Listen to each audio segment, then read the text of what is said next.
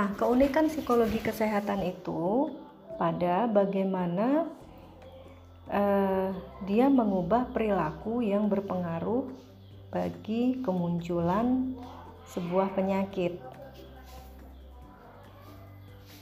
Jadi pun ketika nanti seorang psikolog kesehatan bekerja di ranah medis, misalnya psikolog kesehatan diminta untuk memberikan konseling pada pasien uh, dengan gangguan fisik atau pasien medis, misalnya pasien diabetes, maka peran psikolog kesehatan ini adalah untuk mengubah perilaku. Perilaku yang bagaimana? Perilaku yang berkontribusi bagi munculnya sakitnya yang bersangkutan tadi, sakit diabetes tadi.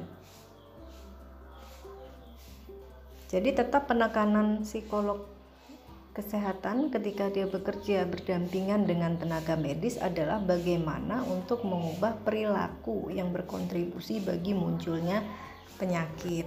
Nah, seorang psikolog kesehatan itu dia bekerja dengan individu, dengan kelompok atau komunitas untuk menurunkan faktor-faktor resiko bagi kemunculan sebuah penyakit ya.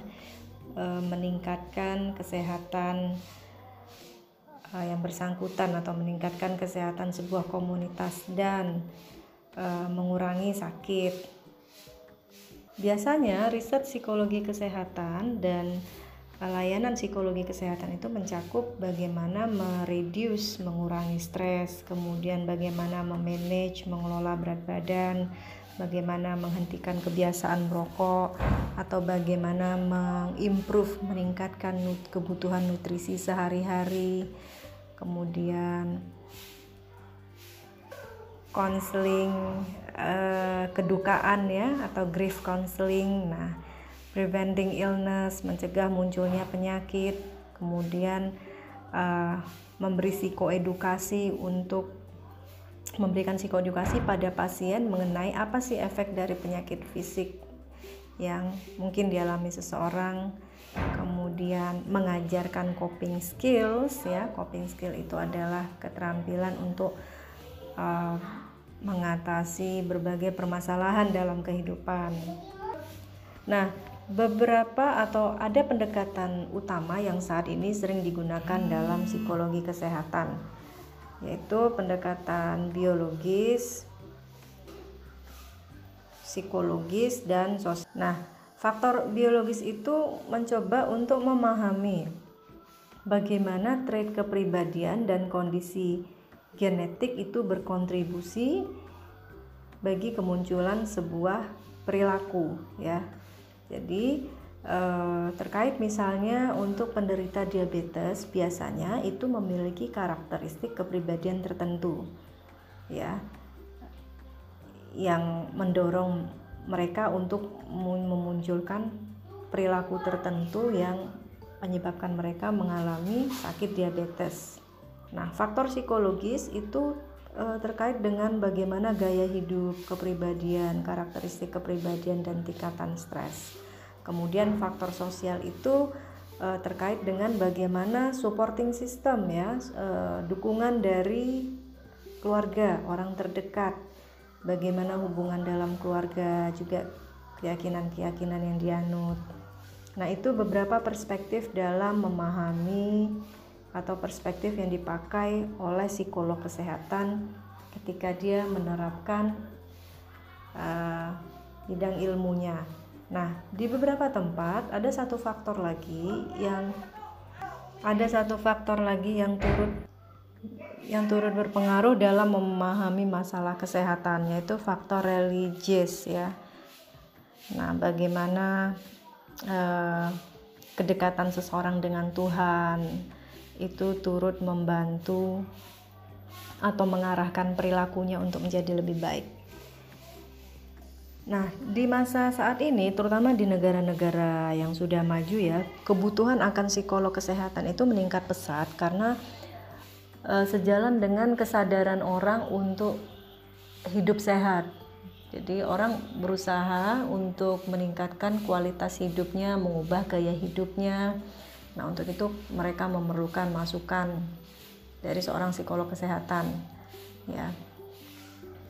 Nah, bidang lain pekerjaan dari seorang psikolog kesehatan seperti yang tadi sudah jelas dijelaskan di atas adalah um, melakukan tindakan prevensi, misalnya uh, memberi psikoedukasi bagaimana agar seseorang terhindar dari sakit darah tinggi. Nah, tentu ada prevensinya kan ya. Prevensinya apa? Oh iya dengan mengubah gaya hidup. Misalnya yang tidak terbiasa berolahraga bagaimana menjadi lebih terbiasa berolahraga, mengatur uh, pola makan ya Nah, dalam praktiknya ini nanti akan bekerja sama dengan ahli nutrisi. Ya, jadi nanti ahli nutrisi akan lebih tahu menu-menu apa sih yang uh, sebaiknya dikonsumsi seseorang agar terhindar dari masalah darah tinggi. Nah, kemudian peran psikolog kesehatan di mana? Perannya adalah uh, mendorong orang tadi untuk mengubah perilakunya. Ya, jadi kalau dia sudah komit untuk mencegah mencegah dirinya dari risiko penyakit darah tinggi berarti dia harus mengubah perilaku tertentu. Nah, yang terpenting dari semua ini adalah e, meletakkan atau menempatkan psikolog klinis itu sebagai sebuah bagian dalam e, merencanakan kesembuhan pasien. Jadi dalam merencanakan kesembuhan seorang pasien itu diperlukan kerjasama antar berbagai profesi. Misalnya untuk pasien uh, diabetes bagaimana mengubah uh, untuk pasien diabetes ya bagaimana pengobatannya itu adalah ranahnya medis ya. Kemudian uh, menu apa yang sebaik Misalnya menu apa yang sebaiknya dikonsumsi oleh mereka, maka itu adalah ranah nutrisionis atau ahli gizi. Dan misalnya bagaimana perawatan terhadap eh, luka gitu ya. Biasanya pasien diabetes terkadang ya, terkadang ada yang punya luka dan itu kan penyembuhannya butuh waktu. Nah, itu bagaimana perawatannya? Mungkin nanti itu perlu bantuan eh, perawat ya dan bagaimana agar seorang pasien diabetes itu memelihara perilakunya uh, agar dia bisa konsisten untuk menerapkan diet sehat.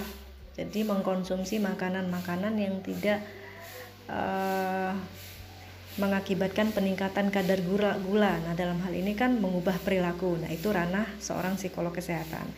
Jadi uh, peran psikolog kesehatan untuk meningkatkan well-being seorang pasien, meningkatkan kesejahteraan psikologis seorang pasien itu idealnya tidak sendiri ya. Idealnya psikolog kesehatan itu bekerja bersama-sama dengan profesional sebagaimana yang tadi sudah dijelaskan. Nah, itu saja untuk materi hari ini. Terima kasih atensinya. Mohon maaf jika dalam uh, penyampaian rekaman ini tadi ada latar belakang suara yang mungkin tidak relevan dengan materi yang saya sampaikan. Salam sehat untuk semuanya, sehat selalu. Assalamualaikum warahmatullahi wabarakatuh. Selamat pagi.